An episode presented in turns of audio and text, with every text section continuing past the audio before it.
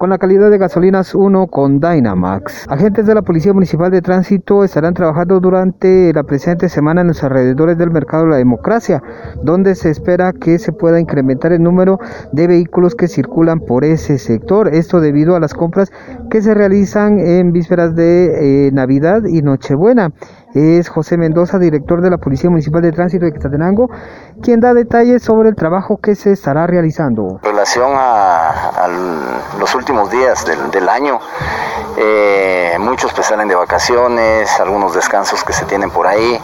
Eso pues definitivamente lo que, lo que hace es incrementar el parque vehicular para estas fechas. Entonces lo que se le recomienda pues a cada uno de los ciudadanos o o los pilotos que son usuarios de la vía pública, que por favor pues la utilicen de la mejor manera en las cercanías de lo que es el mercado de la democracia.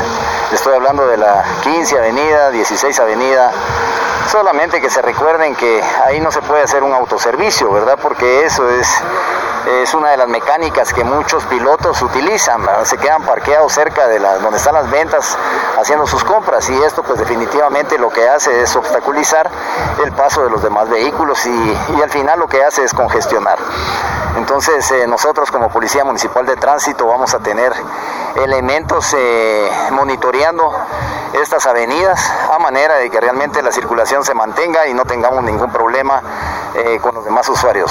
Ahí hay áreas cercanas donde se pueden estacionar, hay parqueos. Se hizo el llamado también a la población para evitar estacionarse en lugares prohibidos y con esto no ser sancionados por parte de elementos de la Policía Municipal de Tránsito de Quetzaltenango.